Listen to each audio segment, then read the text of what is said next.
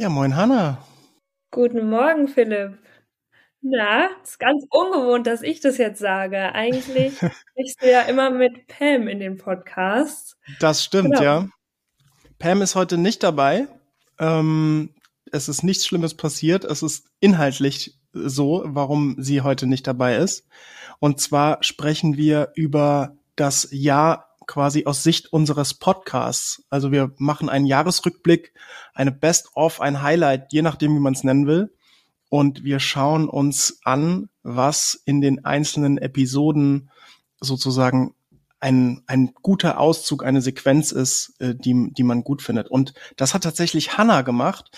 Vielleicht kannst du noch mal ganz kurz erklären, Hanna, was hast du so gemacht dabei? Genau, ich habe mir die Podcasts von 2023 angehört, nochmal alle durch und habe immer eine beste Sequenz ausgewählt. Ähm, einfach so kurz und knapp nochmal so ein kleiner, kleiner Rückblick, ähm, ja, was ich so besonders wichtig vielleicht aus dem Podcast auch fand. Ähm, ja, genau, und einfach mhm. vielleicht mhm. um einen groben Überblick nochmal zu bekommen über das Jahr was alles so passiert ja. ist, weil Pam und Philipp haben fleißig äh, wieder das Jahr gefüllt mit Folgen, mit Input und vielen Informationen. Genau, und dazu soll jetzt aus jeder Folge ein kleiner, kleiner Ausschnitt kommen. Genau, genau. genau. Und äh, vielen Dank auf jeden Fall, dass du dir diese Mühe gemacht hast, nochmal die Podcasts zu hören. Ich hoffe, es war keine Strafarbeit, sondern hat dich auch bereichert. Ähm, aber ich vermute, äh, du hättest es nicht gemacht, wenn du es als äh, ja doof empfunden hättest.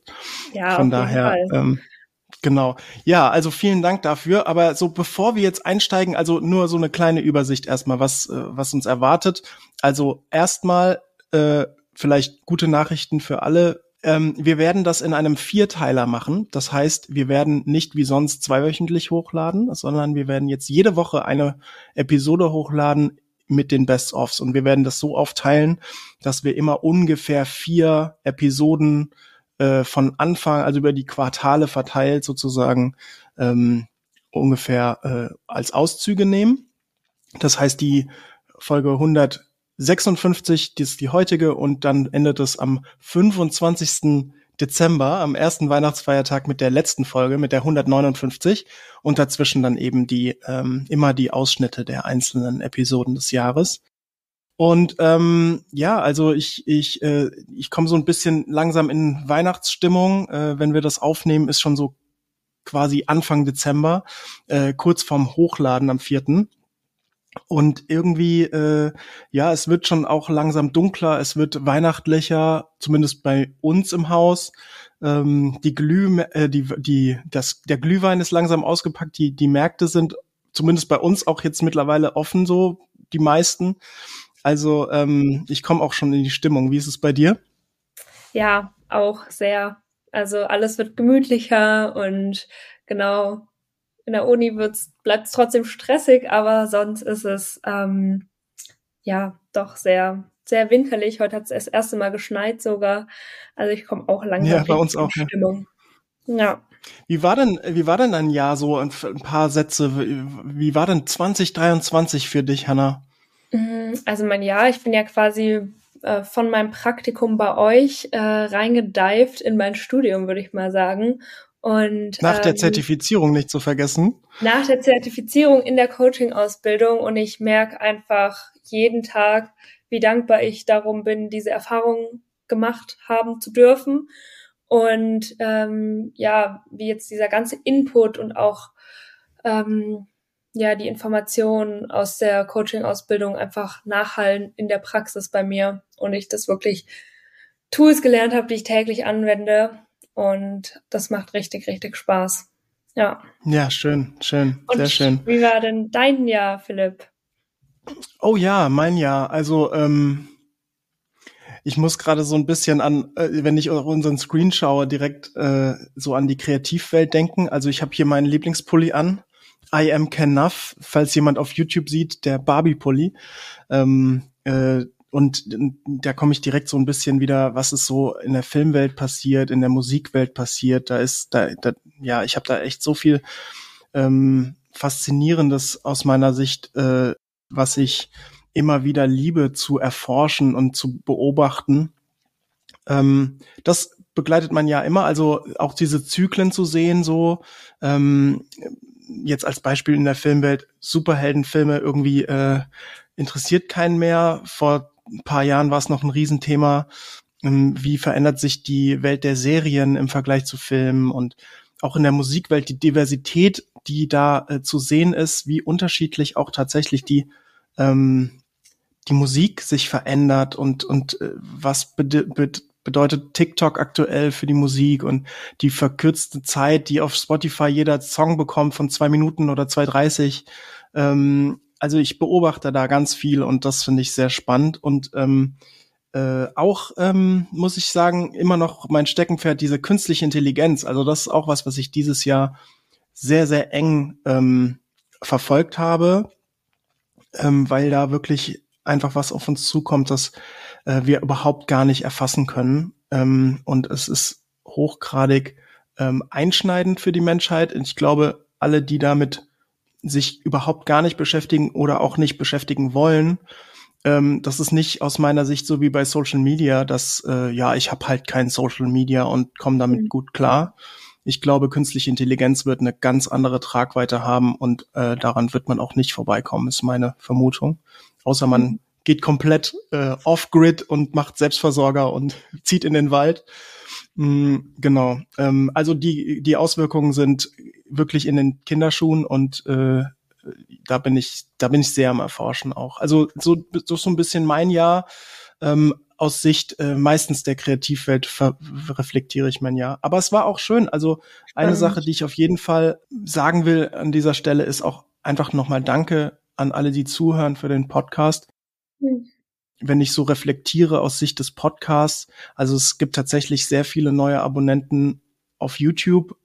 Zumindest für unsere Verhältnisse sind das viele. Also ähm, wir sind um jeden dankbar. Also wenn ich mir vorstelle, ich glaube, ich habe die Zahl nicht im Kopf, aber es sind mittlerweile über 6000 Abonnenten auf YouTube alleine. Und dann gibt's ja noch die Leute, die auf Spotify und Apple Podcasts und so hören.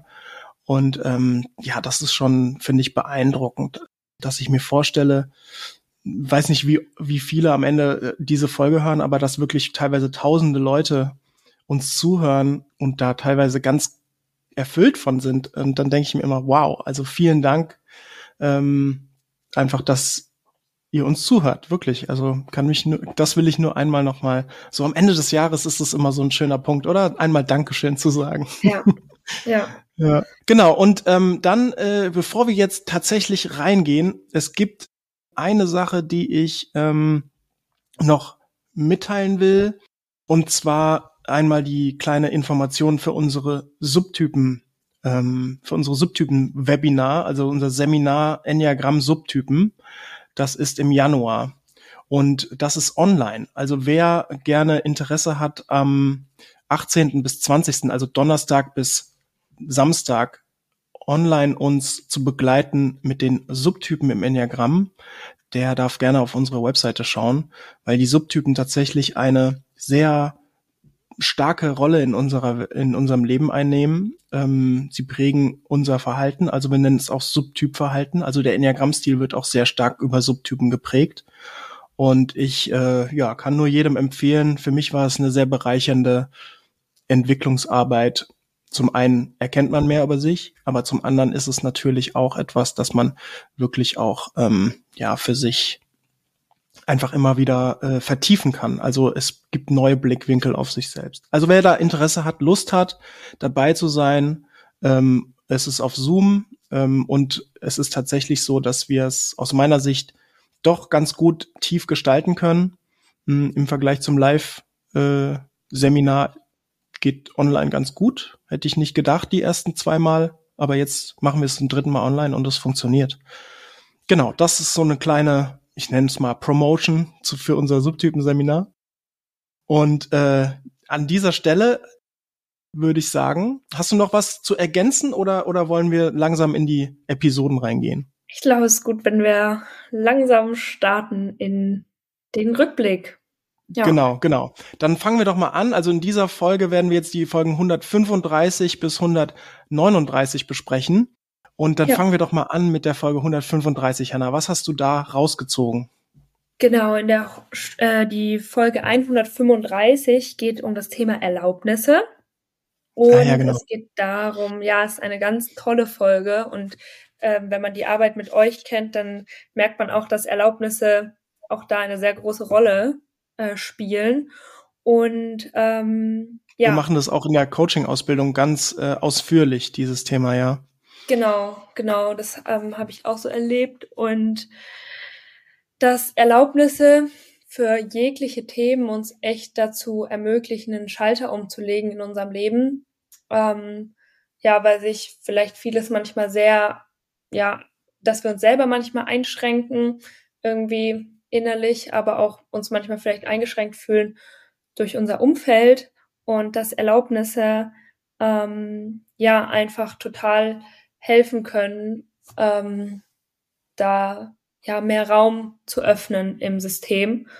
Und die Sequenz, die ich jetzt da gewählt hat, bezieht sich auf eine konkrete Übung, die wir eben auch in der Coaching-Ausbildung so gemacht haben und die ich wirklich so schön fand. Die kann man echt mit Leuten auch zu Hause machen, wo man irgendwie schon auch merkt, man ist auf einer tieferen Verbindung vielleicht schon, weil ich finde, es braucht schon auch Vertrauen. Aber in der Sequenz leitet ihr quasi an, welche Qualität Erlaubnisse auch in Beziehungen haben und wie man sie sich ähm, ja gegenseitig geben kann.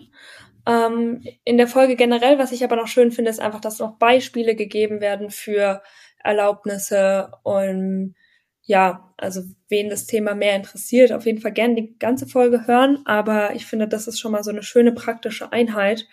Ähm, ja, passt jetzt okay. vielleicht auch zu Weihnachten oder so mit dem.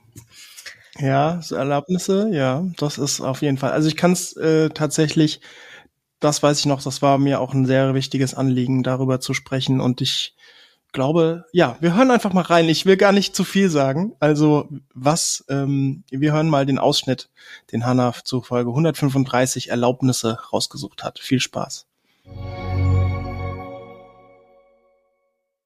Und jetzt sagst du aber, und das glaube ich echt ein wichtiger Punkt, du sagst, es reicht nicht, einfach nur diese, diese Erlaubnis für sich selber zu lesen, sondern es muss in Beziehung gegeben werden. Also, wenn du die Wirkung haben willst, wenn du die höchstmögliche Wirkung und dass die Schalter in deiner Programmierung so umgeschaltet sind, dass die jetzt für das Neue wirklich offen sind und sind bereit, das zu üben und anzunehmen, dann brauchst du es erstmal von einem anderen Menschen. Weil es sind im Großen und Ganzen die Erlaubnisse, die wir zwischen 0 und 18 Jahren bekommen hätten im Idealfall. Und es in Beziehung heißt in eine geerdete Haltung der Liebe. Also in Beziehung. Auch nicht über. Beschreib das mal bitte ganz konkret. Also ähm, klar, also wir, ich meine, wir werden bestimmt, so wie so wie ich es anhöre, bestimmt da noch mal ein extra äh, ähm, irgendwie so einen kleinen Kurs oder sowas machen können. Aber beschreib mal vielleicht ganz kurz, was du meinst mit in Beziehung und gewehr, geerdet in Haltung der Liebe. Also zwei Menschen sitzen sich gegenüber. Genau, zwei Menschen setzen sich gegenüber und das ist alles also diese Vorstufe, wo jeder für sich sein Erlaubnis ausgesucht hat, wirklich für sich, ist ganz wichtig. Hier wird nichts übergestülpt. Hier wird nichts, ich weiß für dich, was besser für dich ist. Also es muss, der Weg dahin muss schon stimmen. Es ist alles selbstverantwortlich. Und jetzt sitzen wir uns gegenüber und derjenige, der diesen Erlaubnis gibt, für den Gegenüber. Ne, du, du, du, du sagst, welchen Erlaubnis du haben möchtest und dein Partner gibt dir diesen Erlaubnis. Es ist wichtig zu überprüfen, können die das? Funktioniert nicht, wenn die selber nicht den Erlaubnis haben. Also auch das ist zu überprüfen. Stimmt es? Kann ich das? Und wenn ich merke, dass ich das wirklich kann und auch gerne mache, dann kann ich diesen Erlaubnis geben und wir haben Augenkontakt. Also es ist keine so ganz einfache Übung. Ne? Wir haben Augenkontakt. Wir geben den Erlaubnis und wir sagen, bildhaft, mach den Mund auf. Also du musst nicht den Mund aufmachen, aber du musst dein System aufmachen, um zu hören und zu empfangen auf diese für mich äh, Kanal, wirklich für mich.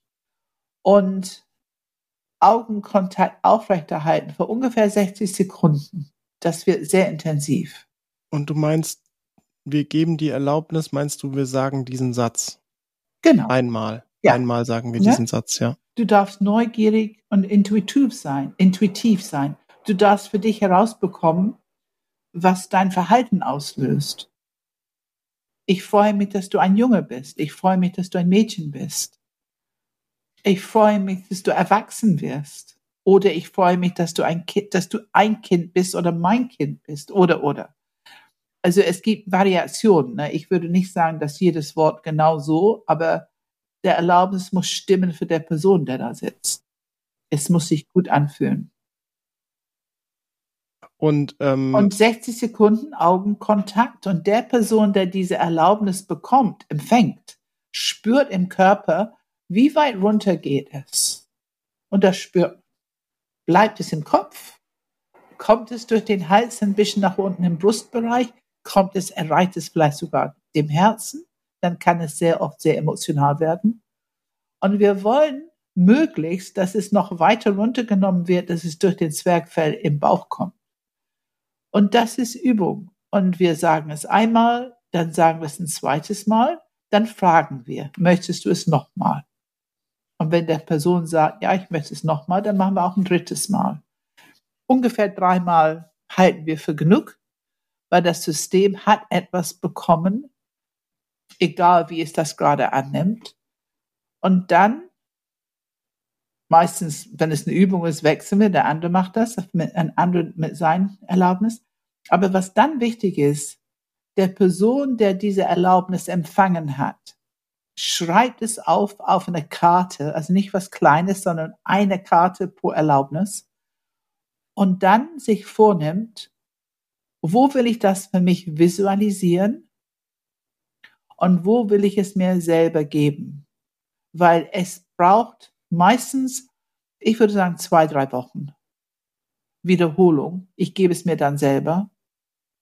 Der Initiation hat schon stark, jetzt gebe ich es mir selber bis ich einfach merke, ja, es sitzt, es ist in mein Leben integriert. Ich brauche das nicht mehr so extra.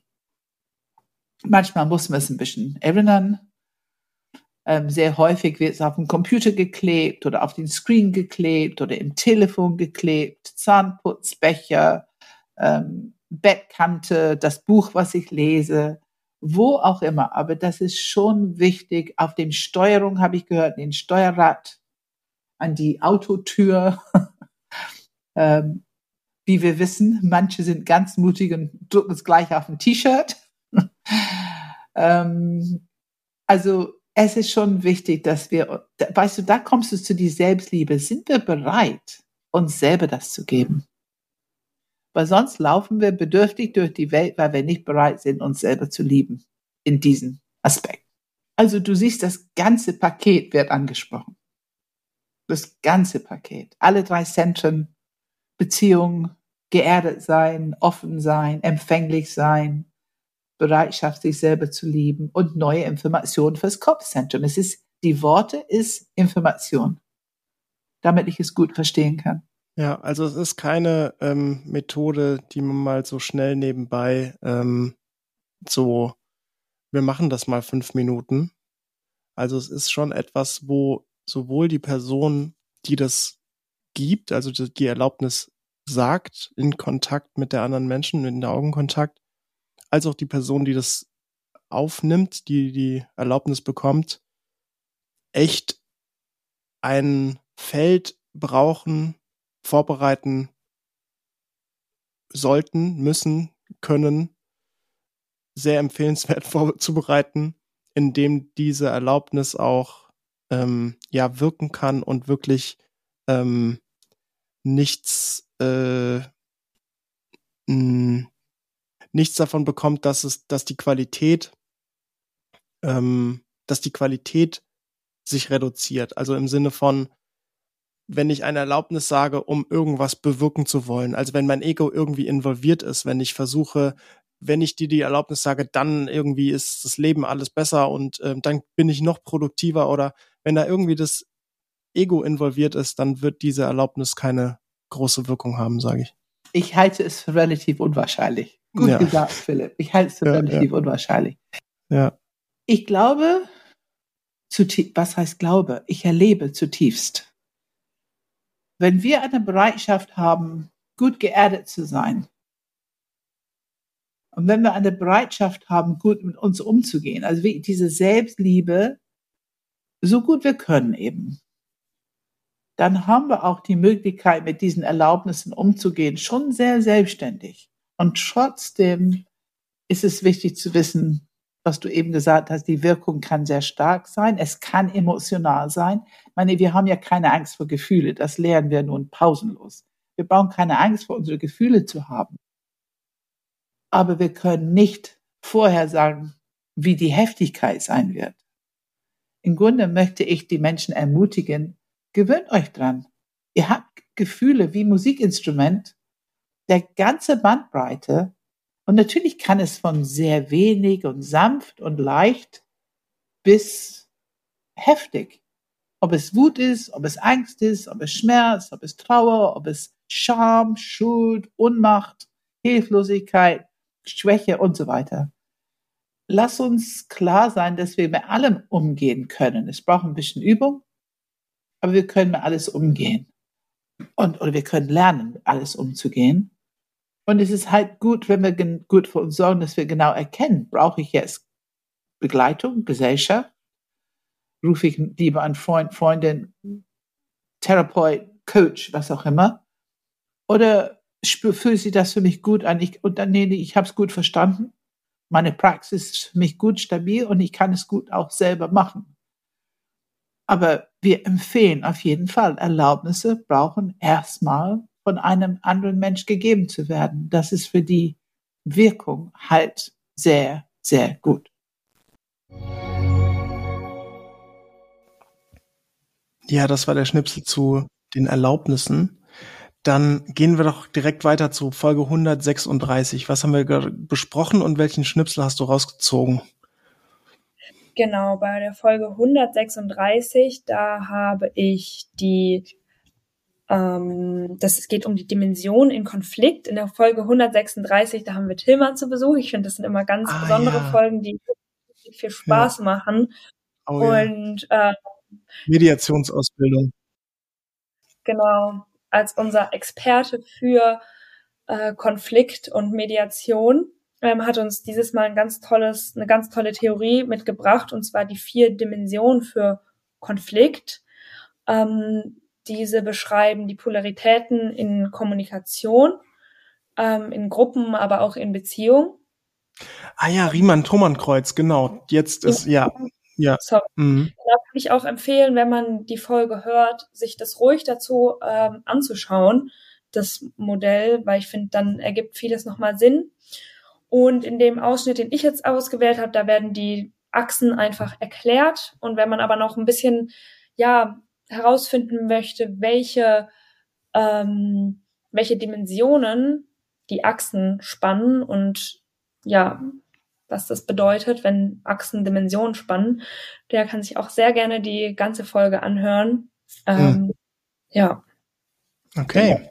Ja, dann hören wir noch mal rein, was Tillmann uns so zu sagen hat. Ja. Bis gleich.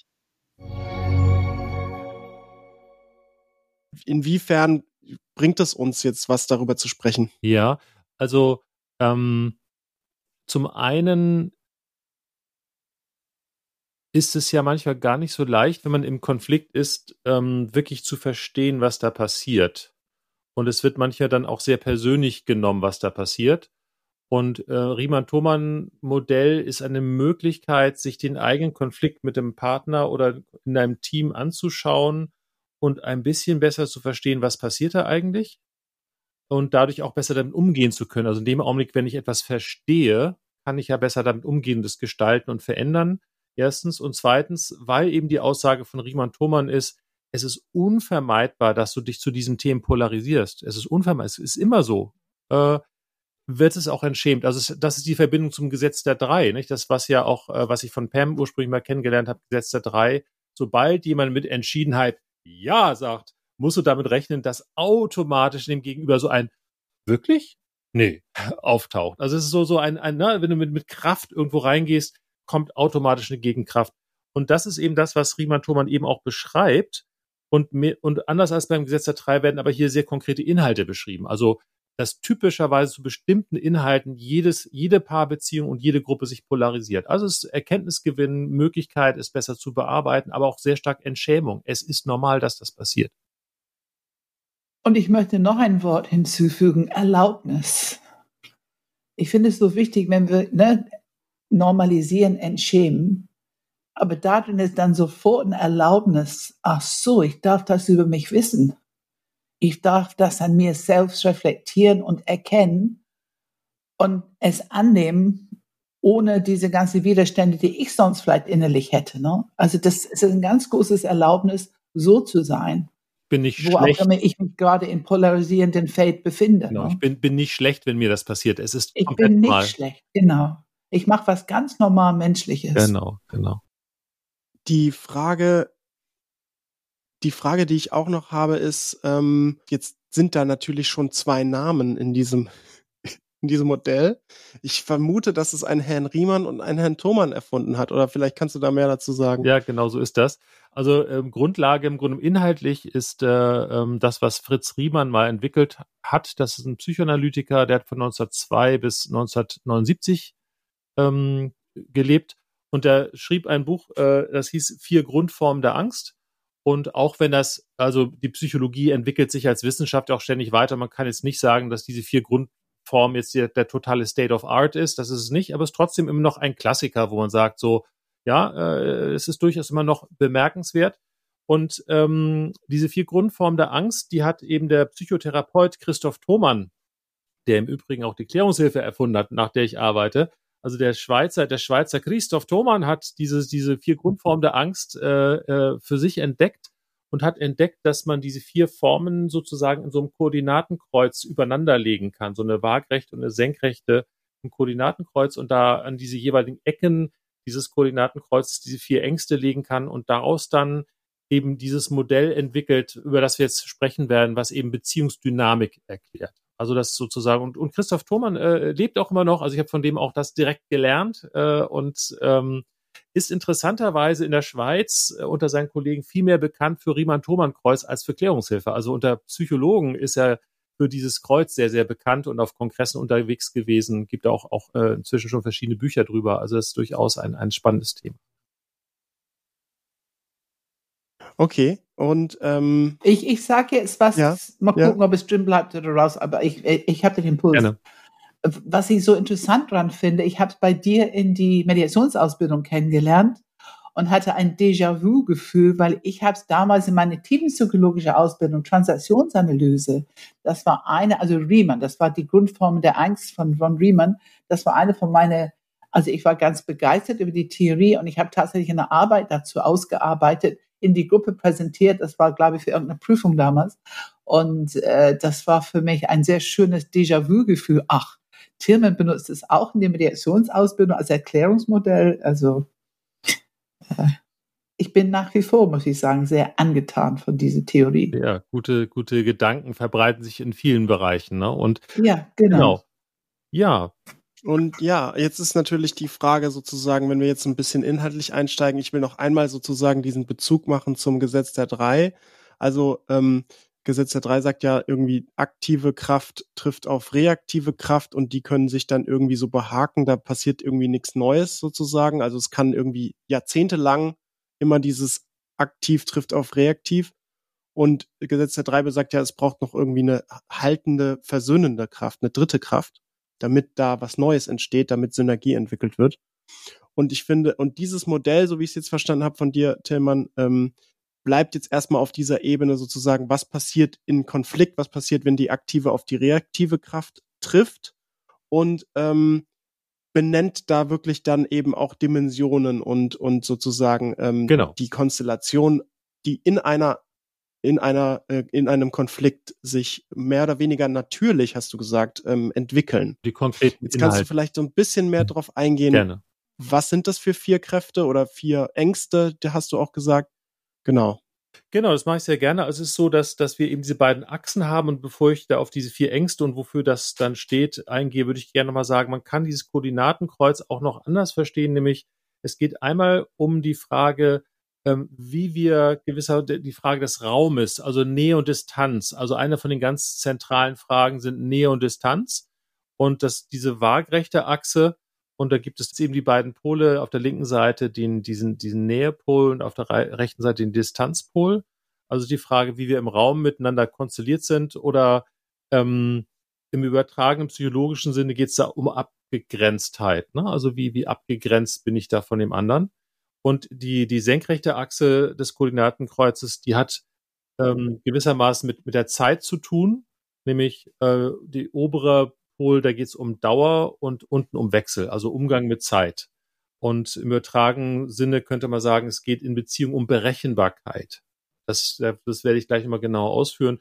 Man könnte philosophisch sagen, so mal vorweg, äh, ähm, was wir da eigentlich haben, ist die Albert Einsteinsche Raumzeit. Ja, die besteht aus diesen, der, der, aus dem Raum, drei Dimensionen und dann noch die Zeit dazu. Also es geht darum, unsere Existenz in Raum und Zeit und wie wir in Raum und Zeit miteinander in Beziehung gehen. Das ist also so ein bisschen so ein philosophischer Hintergrund, kann man sagen. Ja, danke dafür, ähm, Tillmann, sage ich einfach mal. Danke, Tillmann, auch wenn er nicht im Screen ist. Und jetzt kommen wir zur Folge 137. Worüber haben wir da gesprochen, Hanna?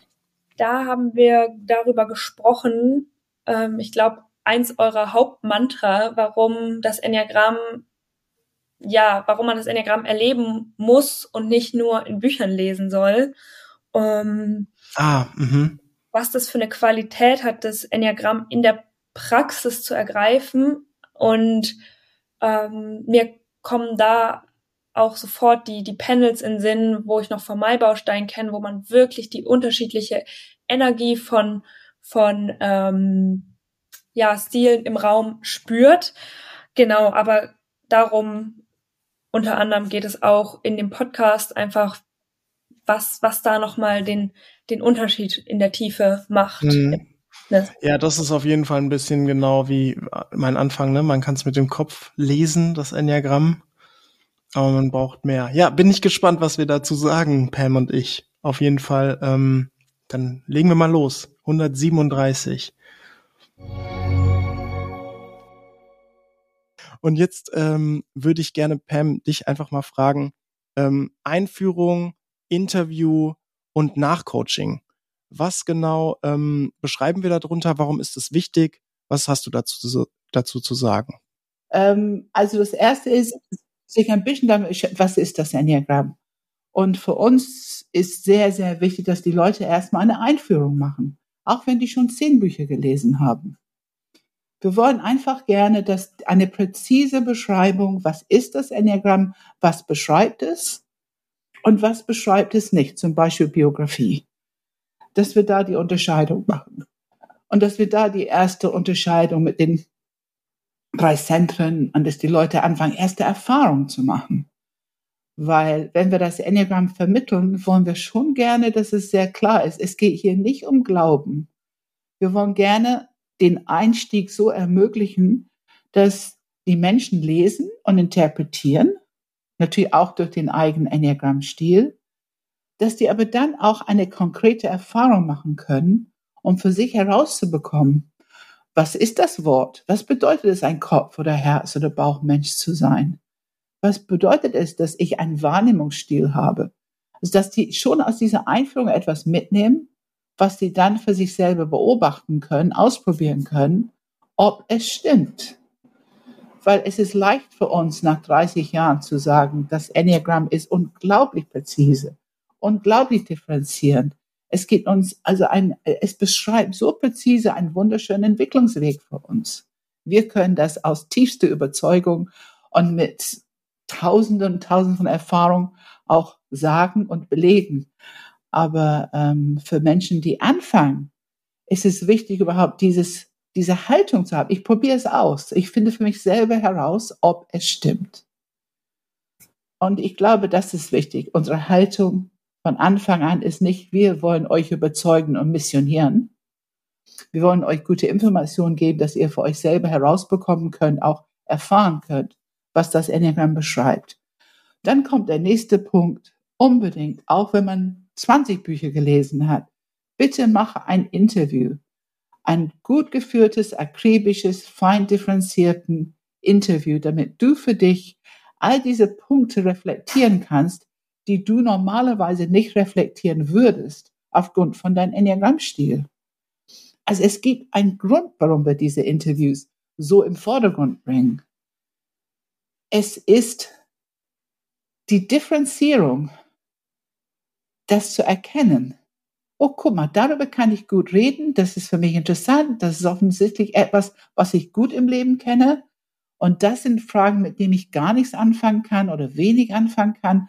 Also ich kann schon im Interview und der Interviewer kann auf jeden Fall im Interview anfangen zu hören, wenn die eine gute Sherlock Holmes Haltung haben, was ist für diese Person normalerweise Gewohnheit wahrzunehmen, also gehört zum Wahrnehmungsstil und was ist für diese Person eher ein bisschen fremd, fremdes Gut, haben die nicht so in ihr Leben, wo die merken, uh, komische Frage, komisches Thema, darüber habe ich noch nie nachgedacht. Und in diesem Interview arbeiten wir auf diesem Feld, dass wir diese Wahrnehmungsstil bewusster machen. Und am Ende des Interviews kann es natürlich sein, das kennen wir sehr gut, dass wir ein Ergebnis anbieten, was diese Person nie im Leben gedacht hat. Wie oft ist es? Also auf jeden Fall sehr viel öfter als die, die kommen und sagen, ich bin das und das. Das bestätigt sich durchaus auch manchmal, aber nicht so oft, weil unser Selbstbild oft sehr unterschiedlich ist zu das, was passt für unser wahren Enneagrammstil. Also Interview. Und nach diesem Interview empfehlen wir. Ja, Pam, ähm, ganz kurz, ich würde ja. da ähm, ganz kurz gerne reingehen, weil ich, ja. ähm, jetzt kommen wir ja zum Nachcoaching. Der dritte Teil. Also du hast über Einführung, Interview gesprochen. Und jetzt würde ich gerne beim Nachcoaching die Frage stellen, ähm, also ähm, wie lange sind die überhaupt? Also ganz kurz nur so ein, für eine leichte Orientierung, wie lange ist eine Einführung, wie lange ist ein Interview und was ist dann der Unterschied zu so einem Nachcoaching? Werde ich da richtig gecoacht oder was passiert da genau? Also wir nennen es Nachsorgecoaching, NSC, Nachsorgecoaching, genau aus diesem Grund. Wir haben ja am Anfang über die Levels gesprochen. Und die Einführung, drei Stunden am Abend. Es ist immer von 18 bis 21 Uhr, unterschiedliche Termine alle auf der Webseite. Ähm, die Einführung bringt diese theoretischen Erklärung, viel Stoff für den Kopf. Es beinhaltet aber auch schon eine innere Übung immer oder zwei, je nachdem, wie wir zeitlich laufen, wie viele Fragen kommen. Es ist interaktiv. Wir sind schon in der mündlichen Tradition ein bisschen unterwegs. Also mit anderen. Ne? Anderen können auch Inputs geben, Fragen stellen. Und es gibt auch kleine Breakout-Übungen, wo ihr mit anderen redet.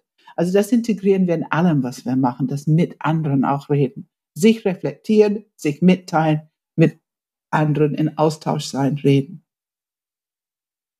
Dann haben wir dieses Interview, die ja gut, also wir, der Termin ist anderthalb Stunden, und wo wir wirklich mindestens eine Stunde sehr akribisch um das Enneagramm rumgehen und dir Fragen stellen und mit einer Sherlock Holmes Haltung tiefer gehen.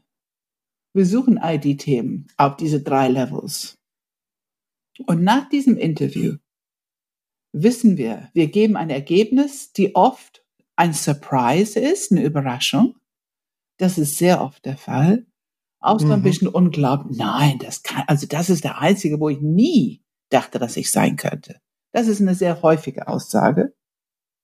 Und wir wissen, das braucht gute Begleitung. Wenn wir es einfach lassen, dann gehen die vielleicht ihre Wege und sprechen mit anderen und anderen fangen an zu sagen, ja, das bist du aber nicht, du bist was anderes und du bist wieder in dieser Welt unterwegs von nicht wirklich Wissen im Sinne von in tieferen Ebenen in dir erkennen, dass es die Wahrheit ist. Das wollen wir erreichen.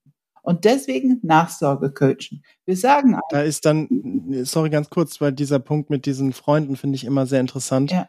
Da kommt dann oft wieder dieses äh, Gespräch über Verhalten, ne? Dieses Prinzip von, ja, aber das würde doch eine drei, eine zwei, eine ja, vier, eine ja. fünf, das würden die doch nie machen und das machst du doch auch nicht, das kann doch gar nicht sein. Ja, genau. Also diese ja. Art, wenn ich solche Sätze höre, ich muss immer atmen, mich gut erden und möglichst nicht zu viel sagen, weil wenn man das so oft gehört hat wie ich und man weiß, wie trügerisch das ist. Es ist so schade. Und ich meine, andere Leute, die vielleicht diese Interviewtechnik überhaupt nie gelernt haben oder nie angewandt haben, haben natürlich auch nicht die Möglichkeit, so genau hinzuschauen und die, an, die vielen, vielen anderen Indizien zu sehen, die wir sehen. Ich meine, wir sprechen nicht über drei oder vier oder fünf, wir sprechen über hundert Indizien. Und die sammelt man dann auch im, im Laufe eines Interviews. Und um diese Prozesse hinterher ein bisschen auf dem Leim zu gehen, bitte machen Nachsorge-Coaching-Termin. Wir haben unser Paket beinhaltet einen günstigen, also für uns, für meine Zeit günstigen ähm, Nachsorgetermin. Und wir bitten bitte, wir schicken was zu lesen, reflektiere es an dir, schau mal, wo sind Zweifel, was findest du nicht für dich stimmt, was findest du für dich stimmt und was sind deine Fragen. Und wir bitten Sie, das ein bisschen zu notieren und nach zwei, drei, vier Wochen, wir machen den zweiten Termin, diese sogenannte Nachsorge-Coaching-Termin. Und da kommt es, also fast immer. Ich habe, ich fange an mit die Fragen, die Zweifel. Entweder ist es, oh ja, stimmt, aber es kann auch sein, nein, also ich kann damit gar nichts anfangen. So kann diese Nachsorge-Coaching auch anfangen. Es macht nichts. Es ist genauso gesund, genauso interessant, genauso ähm, ja Zeichen von Selbstreflexion. Also ich würdige das sehr. Aber wir gehen in Dialog. Und ich habe natürlich die Möglichkeit, die Leute einzuladen, tiefer zu reflektieren. Tiefer, ich kann Glaubenssätze manchmal zurückspiegeln, was ich gehört habe im Interview oder was ich jetzt höre mit diese Zweifel. Ich kann die Gefühle ansprechen. Ich kann Gebote und, und Verbote und Erlaubnisse ansprechen. Ich kann einladen, dass die anfangen, in jeder Zelle zu spüren, wie sehr es ihre eigene Wahrheit ist. Und das zu begleiten. Und wenn die an diesen Punkt kommen, oft schaffen wir es auch noch eine innere Übung, oft in diesem Nachsorge-Coaching. Und dann sind die dann gibt es keine Zweifel mehr. Dann kann nicht jemand kommen und sagen, nein, das bist du doch nicht und das machst du doch nie oder das machst du immer oder du gehst nie in Streit. Und ich meine, wie oft habe ich diesen Satz gehört, ich habe Angst, also bin ich eine Sechs. Ich habe viel Angst, also bin ich erst recht eine Sechs. Aber wir wissen, dass Achte und Viere zum Beispiel unterscheiden zwischen sozialer Angst und, und, und worüber ist die Angst. Also äh, diese Themen zu entlarven, mhm. einzuladen, darunter zu steigen auf Level 2 und manchmal auch auf Level 3 mit innerer Arbeit. Das ist das Ziel von diesem Nachsorge-Coaching. Ja, das war die Folge 137. Ich erinnere mich wieder. Wir haben über unser Einstiegspaket auch gesprochen, genau. So ein bisschen äh, die, die Interviews und so. Ähm, okay, dann kommt jetzt die Folge 138. Worum ging's da? Genau, die Folge 138, die heißt, wir sehen nur ein Teil der Wahrheit. Ähm, und das beschreibt für mich einfach das, wie wir in der Welt sind. Also ganz einfach, dass uns durch unsere Biografie und durch unsere Persönlichkeit sich unsere Wahrnehmung formt.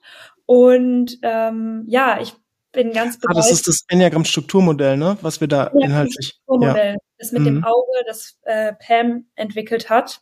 Ähm, ja, ja. Und ja, ich finde den, den Ausschnitt so spannend, weil man da wirklich nochmal sieht, wie das sich zusammensetzt und ähm, ja auch wie das Strukturmodell aufgebaut ist und ja, dass wir nachher durch das Enneagramm, dass da rauskommt, dass wir nachher ungefähr einen Blick von elf Prozent auf die Welt haben und das fand ich so mit das Spannendste, wie wie Pam da drauf gekommen ist und ähm, hm. Ja, genau. Okay. Wird in der Folge ähm, so Auge erklärt, dieses Augenstruktur. Genau. Genau. Ja, ja. Ja, wir nennen es immer intern unser Auge. Ja, genau. Okay, ja, dann hören wir doch mal rein ins Enneagramm-Strukturmodell. Viel Spaß.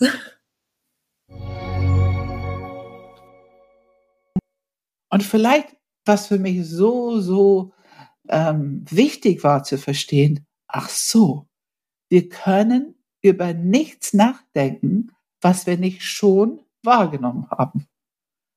Also wenn du ein Wort mir gibst, die ich noch nie gehört habe, dann kann ich auch nicht drüber nachdenken. Ich weiß nicht, ob du gerade ein Wort zur Verfügung hast, aber es ist ein schönes, schönes Beispiel. Du meinst ein Wort, das du noch nicht zur Verfügung hast? Ja, das ich noch nicht zur Verfügung habe. Vielleicht über die Musik irgendwas oder so. Triolen. Zum Beispiel. Ich höre das Wort. Ich würde wahrscheinlich anfangen zu denken, weil Tri sagt drei, ne? also mein Gehirn hat schon ein bisschen Information, aber ich kann nicht wirklich über Triolen nachdenken, bis ich von dir mehr frage, was sind das? Ich würde von dir erstmal mehr Informationen brauchen, um darüber nachdenken zu können. Und Das zu wissen, dass es so Ein funktioniert. groß, großartiges Beispiel und ich habe jetzt fast schon Lust, da eine Quizshow draus zu machen. Ja, ja, Das, ist richtig, das macht mir gerade richtig Spaß, dieses Ja. Wort Triolen an den Kopf zu werfen. Ja. Danke. ja, ja. Und, und, und dass ich. Aber du hast recht, du hast recht. Also was auch immer du mir jetzt sagen würdest. Oder ne, wenn, wenn äh, meine Frau nach Hause kommt, die, die Unfallchirurgin ist und dann irgendwie sagt, ja, heute habe ich wieder irgendwie diese, diese OP äh, operiert und ich denk mir so, okay, ja, ist das jetzt äh, ein, ein Arm oder ein Bein oder ist es eine welche? Teile des Körpers? Ja. Und sie so, ja, das, das mache ich jeden zweiten Tag und ich denk mir so, okay, ja, ähm, kannst du mir ganz kurz sagen, worüber wir reden? So. ja, ja. Und das, Und jetzt, aber bezieh's mal auf eine andere Ebene, weil das sind jetzt Worte, die Ja, viel ja, mit Wissen oder, ne? Ja. Und, aber was hat es jetzt mit dem, mit der Wahrnehmung auf, als Enneagrammstil zu tun? also da habe ich wirklich begriffen, okay, wenn ich etwas nicht wahrnehme, dann kann ich auch nicht drüber nachdenken. Und wenn ich nicht drüber nachdenken kann, kann ich, kann ich keine Sprache dafür entwickeln. Und die Tatsache, dass wir keine Sprache entwickeln für Themen, die wir nicht in unser Leben haben, aufgrund von unser Enneagrammstil, diese Tatsache würde sehr wichtig für die Interviewtechnik. Okay, Sprache ist relevant. Sprache an Relevanz bekommt, die es vorher nicht so hatte für mich. Und dann kam hinzu die Sprache des Zentren, Kopf, Herz oder Bauch. Die haben wirklich eine radikal unterschiedliche Sammlung von Vokabular, um ihr Zentrum Intelligenz zu dienen. Und die anderen haben das nicht so. Natürlich haben wir alle ein bisschen, weil wir alle Kopf, Herz, Bauch haben. Und wir würden vielleicht vieles verstehen, was die anderen Zentren, worüber die reden, aber wir würden nicht unbedingt Prozesse und Inhalte verstehen und wir würden nicht unbedingt fühlen können, worüber die anderen reden, weil wir diese Programmierung in uns nicht haben. Also ich habe durch diese Arbeit habe ich sehr viel Information bekommen und verstanden, Unterscheidungsinformation, die später für diese Interviews nützlich war. Und dieses Modell. Äh, darf ich da, darf ich da ganz kurz eine, eine Ja. Darf ich da ganz kurz nochmal differenzieren oder ein Beispiel geben, weil ich glaube, es ist ähm, ein sehr wichtiger Punkt, wirklich zu verstehen, wie, wie radikal, ähm, ich sag mal, be bedeutsam äh, dieses Modell letztendlich wirklich Unterschiedlichkeit und, und die, ich würde sagen, die ganze Menschheit beschreibt. Ähm, wenn du sagst, ich kann, äh, ähm, es gibt verschiedene Wahrnehmungen ähm, auf die Welt, ne, was ja letztendlich das Enneagramm beschreibt, so in super einfacher Form. Also Menschen sch- schauen verschieden auf die Welt. Und ich habe meinen bestimmten Enneagrammstil und ähm, denke damit somit einfach auf Basis meiner Konditionierung über bestimmte Themen nach, die meinem Enneagrammstil besonders wichtig sind. Also, ne, wie bleiben wir mal wieder bei den Klischee-Dingern der drei. Wie kann ich äh, Dinge schnell irgendwie effizient äh, machen? Wie irgendwie kann ich das zu Ende bringen und ans Ziel bringen? Wie kann ich Leute gut mitnehmen, motivieren? Also so, ähm, zum Beispiel. Oder Wenn ein ich jetzt- anderes Beispiel, die sechs. Ja. Ähm, ist es hier sicher? Was erzählen die mir hier? Erzählen die mir alles? Gibt es irgendwas, was die mich gerade nicht erzählt haben, was nicht so passen würde? Ist es wahr? Kann ich es einfach glauben? Also dieses Anzweifeln, was Mhm. man hört, zum Beispiel, da haben wir Vokabular, wir haben Fragen dazu entwickelt. Die Sechse sind so blitzschnell, Fragen zu stellen, weil das ist das, was ihr Kopf sofort macht. Und genau das ist, finde ich, das perfekte Beispiel, das ich tatsächlich auch bringen wollte mit der 6, also der Unterschied zwischen 3 und 6. Ja. Weil ich sozusagen mit diesem Blick auf die Welt schaue und die 6 aber ganz andere Themen hat, die für sie wichtig ist, ähm, wäre es für mich gar nicht möglich, ohne dass ich die Information von anderen Menschen bekomme, für mich gar nicht möglich, drüber nachzudenken, ist die Welt bedrohlich, Ja. äh, finden, ne, wollen die irgendwie Ja. was, vielleicht haben die böse Absichten oder so Ähm, das hatte ich, bis ich Sechser kennengelernt habe, habe ich nicht mal gewusst, dass Menschen sowas denken könnten. Mhm. Ähm, und genau das ist, finde ich, so spannend, ne? Mit diesem Beispiel mit den Triolen oder mit ja. dem, mit dem, mit der Operation von meiner Frau. Ähm, ja, wenn ich nicht weiß, dass überhaupt diese Denkweise existieren würde, dann, wie, wie kann ich dann dieses Thema als real annehmen, ne? So, also. Und ich kann schon gar nicht darüber reden. Ich habe keine Sprachverfügung. Genau. Ja. Mhm. Also diese Themen, die wir nicht in unser Leben haben, dafür haben wir keine Sprache entwickelt. Ich nenne sie auch Gedankengebäuden, weil wir haben durch unseren Werdegang, durch Bildung, Schule und so weiter, wir haben natürlich ganze Gedankengebäuden schon entwickeln, die alle relevant sind für bestimmte Aspekte von unserem Leben, die für uns wichtig sind und die wir schon begegnet, verarbeitet haben. Aber die Themen, die wir noch nicht begegnet sind und noch nicht bearbeitet haben und für unser Enneagrammstil uninteressant sind, die haben wir nicht in unser Leben. Und diese Gedankengebäude, das Vokabular haben wir auch nicht zur Verfügung. Das heißt nicht, dass wir nicht wissen, was ein Wort heißt. Angst, Zweifel in Frage stellen. Aber es hat keine gefühlte Bedeutung. Es ist, wir haben keine Erkennungswerte dafür. Also ja, ja. mit diesem Modell habe ich versucht, eine Struktur sozusagen zu darzustellen, weil ich habe gedacht, wir bauen ein Bild, was beschreibt das Enneagramm? Und da das Resultat war okay, Fokus, also 40 Grad von 360 Grad. Wenn wir 360 durch 9 teilen, ist das die mathematische Ergebnis. Aber ich glaube, die meisten Menschen würden denken, auch wenn die kein, die wissen, na gut, also die ganze objektive Realität sehe ich nicht. Aber ich glaube, sehr viele würden denken, aber also 50 Prozent sehe ich schon oder ich weiß nicht. Übrigens, 40 Grad ist nicht 40 Prozent. Manche sagen das. Nein, es ist nicht 40 Prozent. Es ist ungefähr 11 Prozent von mhm. das Ganze. Und ich glaube. Sorry, das, das, ist ein sehr wichtiger, entscheidender Punkt. Da würde ich gerne nochmal präzisieren. Also, ähm, wenn man davon ausgeht, dass äh, die gesamte Realität dieser Welt 360 Grad abbildet oder 100 Prozent, dann ist sozusagen deine Erkenntnis, die du mit diesem Strukturmodell entwickelt hast, okay, wir haben neun Wahrnehmungsstile, wir fokussieren uns nur auf einen bestimmten Aspekt dieser Realität oder dieser Gesamtwahrheit. Und wenn man eben diese 360 Grad durch neun teilt, dann wären es, würden wir tatsächlich nur 40 Prozent der nee, 40 gesamten. Grad. Äh, jetzt habe ich den Fehler gemacht. Genau. Ja, genau. würden wir 40 Grad dieser Gesamtrealität oder eben von 100 Prozent 11 Prozent davon etwa, tatsächlich ja, also aber ja. ja, genau. Wenn wir zumindest natürlich jetzt ne, sehr konditioniert und unbewusst durchs Leben gehen, zumindest, ja. Genau. Und dann kannst du natürlich durch deine Biografie, Kulturkreis, deine Eltern, Beruf deiner Eltern, kannst du in anderen Bereichen mehr haben, als typischerweise diesen Enneagramm-Stil hätte.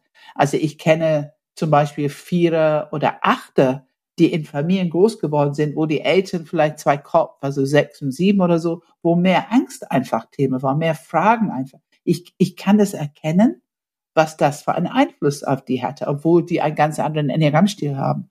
Also Einfluss ja, aber meine Wahrnehmung ist meine Programmierung. Es ist mein Enneagrammstil, die das sozusagen entscheidet und auch möglich macht. Also das war ein ganz großer für mich. Ja, das war die Folge 138 zum Enneagramm-Strukturmodell, das Auge. Und ähm, jetzt kommen wir zu 139. Ähm, Hanna, was hast du da gehört? Genau, die 139 finde ich eine ganz, ganz tolle Folge. Äh, das heißt, die heißt alle, sind alle Achter Choleriker oder alle Achter sind Choleriker. Ah, das ähm, Panel, ja, unser Panel, ja. Genau, ähm, was ein ganz tolles Panel ist was für mich auch beispielhaft dafür steht, was also im, in den Seminaren und im Enneagramm-Baustein, da haben wir auch wieder Panels mit allen Stilen. Hier im Podcast jetzt mal beispielhaft mit der Acht. Mhm. Und ähm, genau dazu habe ich jetzt gar keine richtige Sequenz rausgesucht, die ich jetzt so am besten fand, weil ich glaube, wenn man sich in der Acht sieht oder irgendwie frisch in der Acht angekommen ist oder schon ja, jemanden kennt, der eine Acht sein könnte, dass dann einfach alle Informationen und alle Aspekte aus diesem Mhm. Einfach extrem, ja, vertiefend sein können. Und einfach jedem an die Hand lege, der sich in diesem Feld vielleicht bewegt, ähm, da die ganze Folge zu hören. Ja, das kann ich verstehen, dass du da kein eigenes kleine Sequenz rausgezogen hast, ähm, kann ich verstehen. Also es ist wirklich, ich glaube, da ist das Gesamterlebnis tatsächlich wichtig und ich glaube, eigentlich eine gute Abrundung, weil wir wollen jetzt erstmal ähm, damit auch die Folge beenden, weil ähm, und wir kommen wieder zum Anfang zurück, weil dieses Panel wirklich ein Paradebeispiel aus meiner Sicht ist, was es bedeutet, nicht nur die Information zu bekommen, sondern auch ein bisschen ähm, Leute auf einer tieferen Ebene verstehen zu können. Ich glaube, da kommt es schon ganz gut eigentlich rüber, dass man auch ein bisschen mehr rauskriegt, wie ticken eigentlich die Leute, wie tickt eigentlich eine Acht und wie die einfach besser verstehen zu können. Ja, also daher ähm, äh, passt es für mich total. Und ähm, eine frohe Botschaft für alle, die bis jetzt zugehört haben und auch die, die nächste Woche wieder einschalten, weil wir werden jetzt vier Folgen daraus machen und der ganze Dezember wird voll sein. Also wir werden nicht alle zwei Wochen hochladen wie sonst, sondern wir werden jetzt wirklich jede Woche bis zu Dezember, bis Ende Dezember hochladen. Und entsprechend ähm, freue ich mich schon, wieder mit dir aufzunehmen äh, und den, die nächsten Schnipsel zu besprechen. Ja, genau. Ähm, dann sehen wir uns jetzt, wir sehen uns gleich und wir sehen uns in der Woche wieder. Genau, genau. Okay, dann äh, Hanna, vielen Dank und ähm, ja, bis in der nächsten Folge. Bis nächste Folge.